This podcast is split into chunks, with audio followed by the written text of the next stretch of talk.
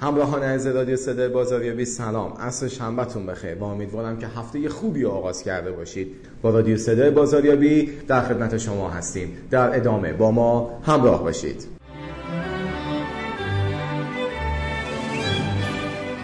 امروز در خدمت یکی از نویسندگان جوان کشورمون هستم با عنوان کتابشون که بسیار هم جذاب هست و این روزها خیلی ها به دنبالش هستن. با عنوان ویدیو marketing که امیدوارم که بحث خوبی با هم دیگه داشته باشیم. جناب آقای نظری به رادیو صدای بازاری به خیلی خوش آمدید. سپاس از اینکه دعوت ما رو پذیرفتید. در خدمتتون هستیم. سلام دارم خدمت شما و همه شنوندگان عزیز. در خدمتتون هستم.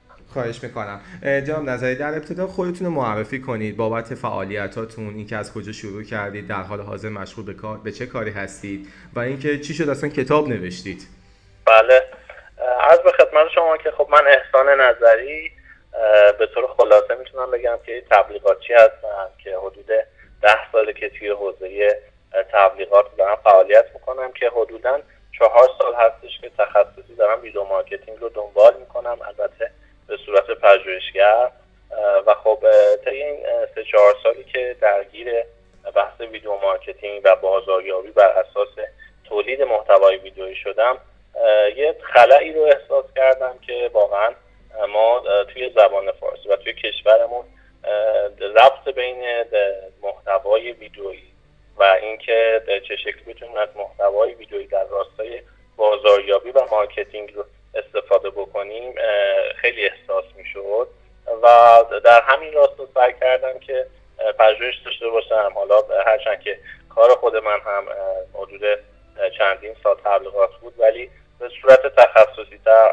از طریق منابع زبان اصلی که بود حالا از طریق کتاب های آمازون و مقالاتی که توی حوزه ویدیو marketing توی وبسایت های مختلف دنیا وجود داشت سعی کردم پژوهش رو داشته باشم و ماحصل شد کتاب ویدیو marketing ابزاری جذاب و کارآمد برای توسعه کسب و کار. بسیار عالی. و اینکه به یه جورایی بخوایم نگاه کنیم می‌بینیم که الان هر کسی شاید بگیم که دسترسی به دوربین موبایل خودش هم داشته باشه شروع می‌کنه که بخواد محصول خودش رو معرفی کنه. و این فکر می‌کنم که ابتدایی ترین حالت ویدیو marketing می‌تونه باشه یا نه. بحث ما و صحبت شما در داخل کتابتون و اعتقاد خودتون به عنوان یک تبلیغاتچی خیلی فراتر از این می‌تونه باشه. نظرتون چی هست در این ارتباط با این دوستان و عزیزانی که خیلی ساده و یک موبایل شروع می‌کنن به معرفی محصولشون؟ بله ببینید ما در رابطه با تولید محتوای ویدئویی که حالا میشه گفت زیر مجموعه‌ای از digital marketing هست. اولویت رو روی تولید محتوای ویدیویی چابک داریم. البته این به این منزله نیستش که ویدیوی حرفه‌ای و ویدیویی که باید تمام اصول و چارچوب تبلیغات روش رعایت شده باشه رو زیر پا می‌ذاریم یا کنار می‌ذاریم. ولی من توی کتابم اشاره کردم که قسمتی از ویدیو marketing این هستش که شما بتونید در سریعترین زمان ممکن یه ویدیو داشته باشید که بتونه کسب و کارتون رو present بکنه و همیشه هم نباید ایدئال نگاه کرد به ویدیو. چه بسا یک ویدیو در حد یک دقیقه دو دقیقه بتونه راهگشای بحث بازاریابی و فروش برای کسب و کار شما باشه. و نیازی نباشه که بخواین حالا ویدئوی آنچنانی با هزینه های هنگفتی رو تولید بکنید. اگرچه که تاثیر و به اثر بخشی ویدیوهای حرفه‌ای خیلی بیشتر هست. اونطور ما توی ویدیو marketing بخش‌بندی می‌کنیم. یعنی به سلام می‌تونیم بگیم که لول بندی داریم برای تولید محتوای ویدیویی که یک سری از ویدیوها توی لول A قرار می‌گیرن یک سری از ویدیوها توی لول B و لول C. که باز هم میگم که هر کدوم از این ها برای هر کسب و کاری به نظر من البته نظر شخص من هستش که باید ترکیبی باشه و از هر کدوم از این پلن ها به جا و به موقع توی حوزه کسب و کار استفاده بشه.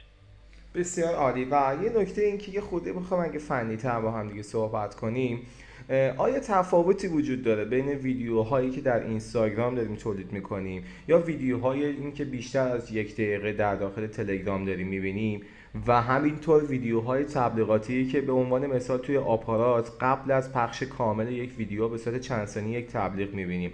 چطور اینا از لحاظ فنی باید یک مجموعه به اصطلاح اگه بخوایم اون واحد marketing ش و واحد توسعه بازارش بخواد بهش توجه کنه باید از لحاظ فنی بخواد چه شاخصه ها و چه ارزیابی باید قرار بده چه ویژگی های تولیدی باید داشته باشه؟ ببین قطعا که خب تفاوت بین هر نوع ویدئویی وجود داره و اساسا تقسیم بندی که ما انجام میدیم متنوع هست. بعضا روی پلتفرم انتشاره بعضا روی نوع مخاطبه بعضا روی زمان ویدیو هستش. خب این بستگی به اون طراح کمپین ویدیو marketing داره که چه نکاتی رو رعایت بکنه برای اون کمپین که خب ماحصل نکات بازاریابی و فروشی که کسب و کار داره رو درگیر خودش می‌کنه. منتها اینکه شما فرمودید ما روی پلتفرم های انتشار حالا به فرض مثال تلگرام اینستاگرام و آپارات اگر بخوایم صحبت بکنیم خب هر کدوم از اینا مقوله اختصاصی داره به فرض مثال ما توی اینستاگرام می‌تونیم از فضای Viner ها اینفلوئنسرها استفاده بکنیم که هر کدوم از اینا پلتفرم پخش خاص خودشون رو دارن به فرض مثال ما وقتی میریم سراغ پخش تبلیغ خودمون از طریق صفحات واینرها که محتوای ما محتوای صرفا خشک و تبلیغاتی نباشه می‌تونه در قالب محتوای fun و فانتزی حالا به تبلیغ کسب و کار بپردازه از اون طرف وقتی سراغ ها میریم خب چون مخاطبین اونها مخاطبین تخصصی هستن حالا توی هر حوزه‌ای که هست حوزه آشپزی نمی‌دونم حالا هر حوزه تخصصی که اون اینفلوئنسر جامعه مخاطب خودش رو درگیر می‌کنه.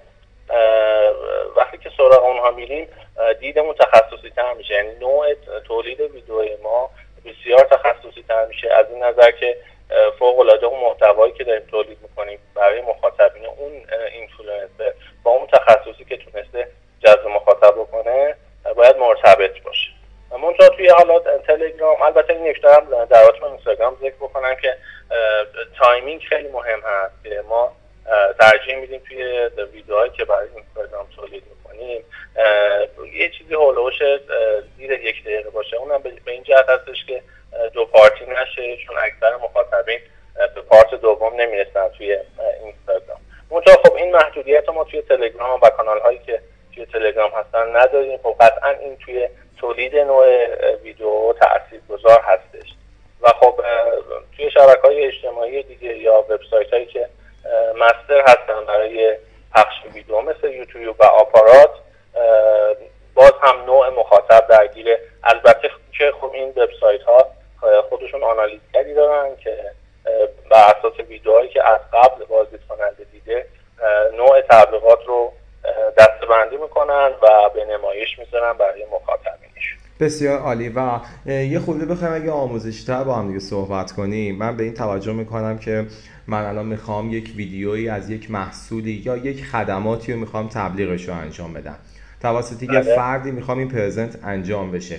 اول اینکه باید چه سرفصل ها چه ها و چه ویژگی هایی رو توی اون ویدیو در حد همون یک دقیقه هم می‌خوایم صحبت کنیم که اینستاگرام هستش. مثال کیس استادی خاصی مثال می‌زنیم. چه سرفصل هایی چه ویژگی هایی باید بیشتر مد نظر قرار بدم؟ و تو اون یک دقیقه باید بیشتر به چه چیزی بپردازم؟ اینکه تو چند ثانیه اول باید چی بگم که مخاطب ادامه بده دیدن ویدیو من رو و چجوری باید تمومش کنم؟ یه سری مشخصه های آموزشی اگه بخواید به شنوندگان ما بگید چی هستش؟ های نظری هست اصلی ترین مبحث توی video marketing تعیین استراتژی از قبل از تولید محتوای ویدیویی. حالا من یه فرمول ساده ای رو اختصاص دادم به این که این فرمول از این قرار که هدف به علاوه منابع مساویه با ویدئویی که بیشترین بازده رو برای ما ایجاد می‌کنه. منتها این یک قانون کلی هست و به فراخور هر کسب و کاری می‌تونه تفاوت داشته باشه. منتها اون چیزی که صاحبین کسب و کار عزیز باید در نظر داشته باشن این هستش که قبل از اینکه شروع بکنن به تولید ویدیو باید هر آن چیزی که قرار از طریق ویدیو به مخاطب منتقل بشه رو از طریق استراتژی روی کاغذ بیارن و تحلیل بکنن. با استفاده از مشاورینی که دارن توی حوزه کسب و کار بررسی و تحلیل بکنن و بعد وارد مرحله تولید ویدیو بشن. در حال درسته که بعضی از ویدیوها تولیدشون خیلی هزینه بر نیست. متا ما کلا تولید محتوای ویدئویی رو چیزی به عنوان هزینه می‌شناسیم توی پلن کسب و کار. و به هر حال باید هر هزینه به صورت حساب شده انجام بشه. منتها حالا اگر بخوایم یه ورود و خروجی در نظر بگیریم من چون خودم اکثر کارهایی که ساختم در حالات به نوعی میشه گفتش که سبک و سیاق تبلیغ های امروزی حالا تبلیغ های حرفه‌ای دنیا به این شکل هستش که تبلیغات به صورت غیر مستقیم انجام میشه. و اون هم از این نظر هستش که مخاطبین ما یک اسدگی رو دارن نسبت به اینکه ویدئویی رو به عنوان ویدئوی تبلیغی ببینن اگر شما یک ویدیو داشته باشید که بخواین از طریق اون تبلیغ بکنید خیلی بهتره که غیر مستقیم تبلیغتون رو انجام بدید. و پیشنهاد ما به صاحبین کسب و کار این هستش که در کنار اون ویدئویی که داریم تولید می‌کنیم به فکر این باشیم که غیر مستقیم ارزش ایجاد بکنید برای مخاطبین ویدیو که حداقلش ویدیو رو تا آخر دنبال بکنن. حالا لزوما نباید منجر به فروش بشه. شاید یک خاطره خوش یا یک نکته مثبت برندینگ توی ذهن مشتری کفایت بکنه برای اون تولید محتوای ویدئویی. تا اینکه ما بتونیم این کار رو به صورت غیر مستقیم انجام بدیم از اولویت ویژه برخورداره برامون. و خب این شروع و پایان رو خیلی به صلاح گذار می‌کنه که ما بتونیم از فاکتورهای احساسی برای تولید ویدیومون استفاده بکنیم که ذهن مخاطب درگیر بشه. بسیار عالی و معمولا ما به اصطلاح در انتهای ویدیو هامون اگه بخوایم در نظر بگیم که غیر مستقیما بخواد باشه من این سوال به عنوان مثلا کارآموز بخوام بپرسم. اینکه من باید به چه نکته در انتهای ویدیو هم اشاره کنم که حداقل یه اکشنی بعد از دیدن این فیلم از طرف مخاطبم رخ بده یا اینکه حداقل منو گم نکنه بخواد save کنه این ویدیو رو یا اینکه بعدا بخواد بلا فاصله یه اکشنی انجام بده. چه جوری باید معمولا این کار رو انجام بدیم؟ ببینید ما دو پارت رو در نظر می‌گیریم. برای به ویدیو پارت اول این هستش که ما بتونیم احساسات مخاطب رو درگیر بکنیم و این درگیر کردن مخاطب می‌تونه از طریق نشوندن لبخند روی لب مخاطب یا حتی بعضی اوقات درگیر کردن احساساتش به صورت حالا تفکر عمیق و حالا کمی با احساس ناراحتی. بسته به اون چیزی که قراره که تبلیغ بکنیم هست. در نظر میگیم part دوم part call to action هستش که عملا باید بعد از دیدن ویدیو منجر به یه اتفاقی بشه که اون اتفاق دقیقا و مستقیما مرتبط است با کسب و کاری که داره تبلیغش انجام میشه. اگر که بخوام مثال داشته باشم توی این حوزه به فرض مثال بگیم که آخر کار قطعا قطعا ما باید یه آدرس وبسایتی داشته باشیم و خاتمه ویدیو با آدرس وبسایت یا آدرس صفحه اینستاگرام یا حتی یک شعار یک اسلوگن تبلیغاتی تمام بشه که توی ذهن مخاطب بمونه. ببینید حافظه تصویری آدم ها جوری هستش که همه چیز به یادشون میمونه اگر که یاد ملاکی برای یادآوری وجود داشته باشه. این به این معنی است که ممکنه حتی یک شعار تبلیغاتی رو ما ندونیم چه برندی هست. اون وقتی که میشنویم و می‌بینیم تمام اون تصاویر و ویدئویی که قبلا در رابطه با اون شعار دیدیم یک لحظه و یک آن جلو چشممون رد میشه و ما به این میگیم اثر بخشی ویدیو و محتوای ویدیویی بسیار عالی و وارد کتاب بشیم های نظری. اینکه فهرست کتاب به چه موضوعاتی پرداخته و بیشترین بخشی که شما فکر کنم براش خیلی بیشتر زمان گذاشتید کدوم یکی از بخش ها هست که بخوایم زمان بیشتری هم بذاره مخاطب واسه خوندن اون بخش؟ ارزم به خدمت شما خب کتاب من تقریبا کتاب مینیمالی هست و چون ما توی این حوزه کتاب به زبان فارسی نداشتیم و این اولین کتاب در رابطه با video marketing و با موضوع video marketing هست. زبان فارسی سعی کردم خلاصه و کارآمد باشه برای همه اقشار حالا اون کسی که کسب و کار کوچیک داره یا کسی که کسب و کار بزرگی داره به هر حال بخشهایی از کتاب هستش هستش که واقعا نیازش هست و می‌تونه کمکش بکنه. و خب من با این دید این کتاب رو تألیف کردم. این کتاب از پنج فصل به اصطلاح تشکیل شده. فصل اولش بیشتر در رابطه با برنامه‌ریزی و تعیین استراتژی هست حوزه video marketing که همونطور که خدمتتون عرض کردم اساس تولید محتوای ویدیویی این هستش که ما بدونیم که با چه استراتژی می‌خوایم پا به این حوزه بذاریم. فصل دومش در رابطه با تولید ویدیو هست و خب من اومدم پله به پله از تا میشه گفت تولید ویدیو رو توضیح دادم. حالا این مباحث مباحثی هستش که هر کدوم شاید کتاب برای خودش بخواد ولی من با دید اینکه این بتونه یک مثلا جزوه راهگشا برای هر کسی که اون استفاده می‌کنه باشه به یه سری از سرفصل اشاره کردم. مثل خلق ایده نویسندگی در ویدیو یا زمان مناسب برای ویدیو. و یه سری از تکنیک های تولید ویدیو هم توضیح دادم. مثل motion graphic تفاوتش با real. یا stop motion و تکنیک هایی که حالا کلا توی حوزه تولید ویدیو و محتوای ویدیوی تبلیغاتی استفاده میشه. فصل سوم در رابطه با ویدیوهای کاربردی در کسب و کار هستش که خب مهمترین فصلش به نظرم ویدیوهای ویروسی هست و به اصطلاح viral video کردن بحث داغ هست توی حوزه digital marketing.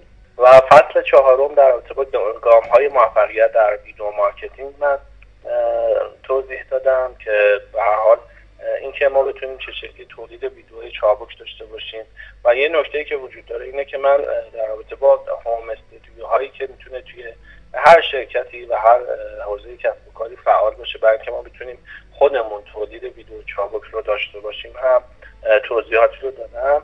و در آخر فصل پنجم که یک مقدار حرفه‌ای‌تر میشه و اساسا راجع به ایجاد کمپین video marketing و ارزیابی و تحلیل نتایج اون صحبت کردم چیزایی که روال و مرسوم هست در حوزه بازاریابی مثل کاشت کمپین داشت کمپین و برداشت کمپین البته با گرایش video marketing. و در نهایت هم چهار اشتباه رایج در کمپین های video marketing رو سعی کردم به صورت خلاصه توضیح بدم و حالا با توجه به بازخوردی که توی این حول و حوش هفت ماه یا هشت ماهی که از انتشار کتاب گذشته من داشتم فوق العاده مفید و راهگشا بوده خصوصا برای کسایی که تا حالا تجربه ای نداشتن برای تولید محتوای ویدیویی و تونسته که حداقلش اونا رو آشنا بکنه با یه سری از سرفست هایی که حتی قبل از اینکه شما بخواید با آژانس تبلیغاتی صحبت بکنید اگر اون اطلاعات رو داشته باشید بهتون کمک می‌کنه که چه نوع ویدئویی رو به عنوان خروجی از اون آژانس تبلیغاتی دریافت کنید بسیار عالی و یه نکته که همیشه سوال بوده اینه که تو بخش marketing اون مدیر اون بخش marketing باید خودش تمامی استراتژی ها تمامی این بحث ارزیابی ها کمپین ها رو بخواد بررسی کنه. از اون طرف آیا باید از لحاظ فنی به عنوان مثلا کار با نرم افزارهای موجودی که وجود داره مثل Premiere هستش یا مثل حالا ابزارهای متفاوتی که وجود داره آیا باید خودش از لحاظ فنی مسلط باشه به اونها یا نه؟ فقط مسیر رو تعیین می‌کنه و نیازی هم نیست از اون طرف اون کارشناس تخصصی که داره ساخت ویدیو رو انجام میده اون هم مسائل marketing رو بدونه. این ارتباط بین مدیر marketing که کسی تخصصش بازاریابی هست با اون شخصی که کارش طراحی گرافیک یا ساخت ویدیو هست رو میشه بفرمایید. ببینید حالا به عنوان اینکه من خودم کارگردان هستم اما یه اصطلاحی داریم توی کارگردانی که کارگردان باید دریایی این کم عمق از همه علوم فیلمسازی و عرضم خدمت شما که تولید کردن محتوای ویدئویی باشه این همین مصداق رو می‌تونیم به کار ببریم برای مدیر marketing یک مجموعه. از این جهت که به هر حال باید آشنایی داشته باشه. وقتی که کسی به عنوان حالا فیلمساز یا تبلیغاتچی میاد که یه پروژه رو برای یه کسب و کاری انجام بده قطعا باید زبان مشترک داشته باشیم و بتونید زبان اون رو بفهمید و از اون طرف اون چیزی که میخوایی بتونه خیلی خوب بهش منتقل بکنید که خروجی خروجی مرتبطی باشه. من توی کتابم اشاره کردم که ما چند تا راه داریم برای اینکه بتونیم مثلا ورود پیدا بکنیم به داستان video marketing. یکی از این راه ها این هستش که خودمون بریم دانشش رو به دست بیاریم و بعد از طریق حالا یک واحد video marketing توی مجموعهمون شروع بکنیم به تولید محتوای ویدیویی. یکی دیگرش و حالا توی سطح بالاترش این هستش که ما تیمی رو داریم که حالا خیلی مرتبط نیست با به تولید کردن محتوای ویدیویی. منتها می‌تونیم یک نفر رو با توجه به اون هزینه که داریم اضافه بکنیم به این مجموعه تا به عنوان هد کار و سرگروه کار بتونه هدایت بکنه. کسی که تجربه داشته توی تولید محتوای ویدئویی. و خب حالا من نهایت امر این رو به صلاح مدیر کسب و کار پیشنهاد می‌کنم که اگر قراره که ما کار حرفه‌ای منباب تبلیغات ویدئویی داشته باشیم قطعا باید به سراغ آژانسی بریم که تخصصش و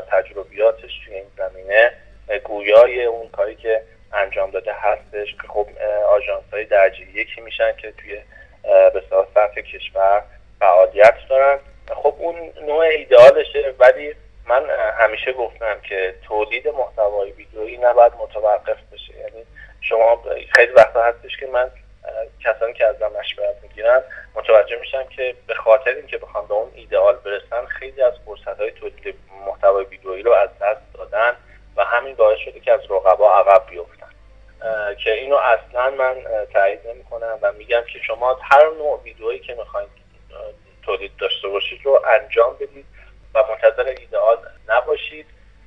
این دلیل که time رو از دست میدیم و اینو باید در نظر داشته باشیم که هر لحظه ای که ما time رو از دست میدیم رقیب ما می‌تونه از این time استفاده بکنه و قطعا اون لطمات غیر قابل جبران رو داره. که لزوما فکر می‌کنم تولید محتوای چابک باید سرفت و سرلوحه اون مدیر marketing مجموعه باشه. حالا به هر روشی که مقدور هست و با توجه به اینکه هزینه بر هست تولید محتوای ویدئویی انتخابش با مدیر marketing مجموعه هستش بسیار عالی. و از لحاظ بودجه آقای نظری اگه بخوایم براش بودجه رو اختصاص بدیم هزینه ها به چه شکل هستش و چجوری باید تقسیم بندی کنیم و در نظر بگیریم که بخش marketing مون برای video marketing چقدر باید در نظر داشته باشیم؟ ببینید اساسا تولید و برآورد حالا هزینه که برای تولید ویدیو انجام میشه جوری هستش که متناسب با ایده هست. این موقع هستش که ما ایده خیلی ساده داریم و با حجم تولید خیلی زیادی می‌تونیم اونو عملیش بکنیم. نقطه مقابلش هم هست. به فرض مثال ما توی تبلیغات ویدیویی برندهای مطرح دنیا شاید خیلی از تبلیغات رو ببینید به فرض مثال من تبلیغاتی از کوکاکولا توی ذهنم دارم که حجم پروداکت عظیمی دارن. در این حال یک تبلیغی هم دیدم که شاید با دو تا دست و یه دوربین یه یه ایده خلاقانه رو پیاده کرد. که قطعا خب اونطوری که باید و شاید برای یک برند مثل کوکاکولا هزینه نداشته. این هستش که برمیگرده به ایده و استراتژی و نمیشه دقیق بیان کرد که به فرض مثال یک ویدیو رو با این میلیون تومن میشه.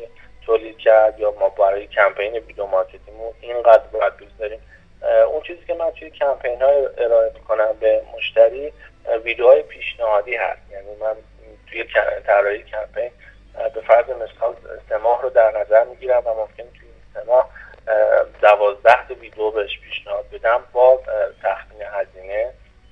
و این کارفرما هستش که تشخیص میده با توجه به اون بودجه که برای تبلیغاتش داره که خب یه قسمتیش که به نظر من باید یه چه چه 70 80 درصد اون قسمت هزینه تبلیغاتش بیاد برای plan video marketing. چون واقعا الان رسانه های دیگه مثل ویدیو راهگشای کسب و کارها نیستن و اساسا مخاطبین ما هم مخاطبینی نیستن که به غیر از ویدیو با رسانه های دیگه تبلیغاتی ارتباط برقرار بکنند و خب شاهد این موضوع هم افزایش تایمی هستش که کاربران توی صفحات اجتماعیشون دارن و خب این دلیل هم داره دلیلش هم این هستش که مخاطب داره نوع محتوایی که می‌خواد ببینه رو انتخاب می‌کنه یعنی یه میشه گفت مثل یک کنترلی که ما برای تلویزیون استفاده می‌کنیم توی گوشیش هر چیزی که دوست داشته باشه رو می‌بینه و این هستش که تفاوت ایجاد می‌کنه بین رسانه ها و شما می‌بینید که دیگه الان تبلیغات تلویزیونی خیلی دیده نمیشن و بالعکس شاید یک تبلیغ خیلی خلاقانه توی شبکه های اجتماعی خیلی بیشتر از تلویزیون دیده بشه.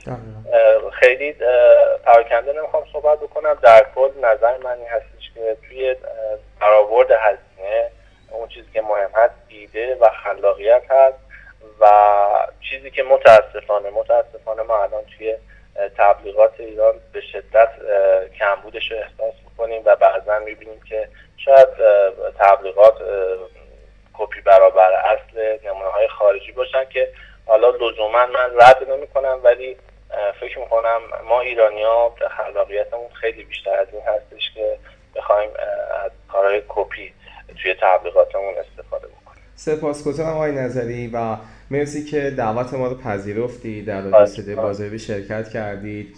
و می‌دونم کتابتون با عنوان video marketing خیلی می‌تونه پر مخاطب باشه و خیلی ها به سمتش خواهند اومد که انتشارات خوب آتی‌نگر این کتاب به چاپ رسونده و همه عزیزان می‌تونن از پلتفرم های موجود و سایت های موجود و به خصوص marketing shop dot ir این کتاب خریداری کنن. برای نکته آخر یک دقیقه رادیو صدای بازاریابی در خدمت شماست. فارغ از بحث مصاحبهمون هر نکته که می‌خواید با شنوندگان ما در میان بذارید. خواهش می‌کنم. ممنونم از شما و از مجموعه خوبتون و امیدوارم که صحبت که داشتیم بتونه که روی کردی رو بده به مدیران کسب و کار که بتونن توی این حوزه قدم بذارن و اساسا باید ترس رو دور بریزن و ما بعضا می‌بینیم که مدیران یه ترسی دارن برای ورود به تولید به مبحث video marketing و تولید محتوای ویدیویی که بعد از تولید اولین ویدیو اون لذت پخش و انتشارش و از همه مهمتر تجربه‌ای که به دست میارن راهگشا خواهد بود براشون که بتونن ویدیوهای دوم سوم و بعدی رو بسازن.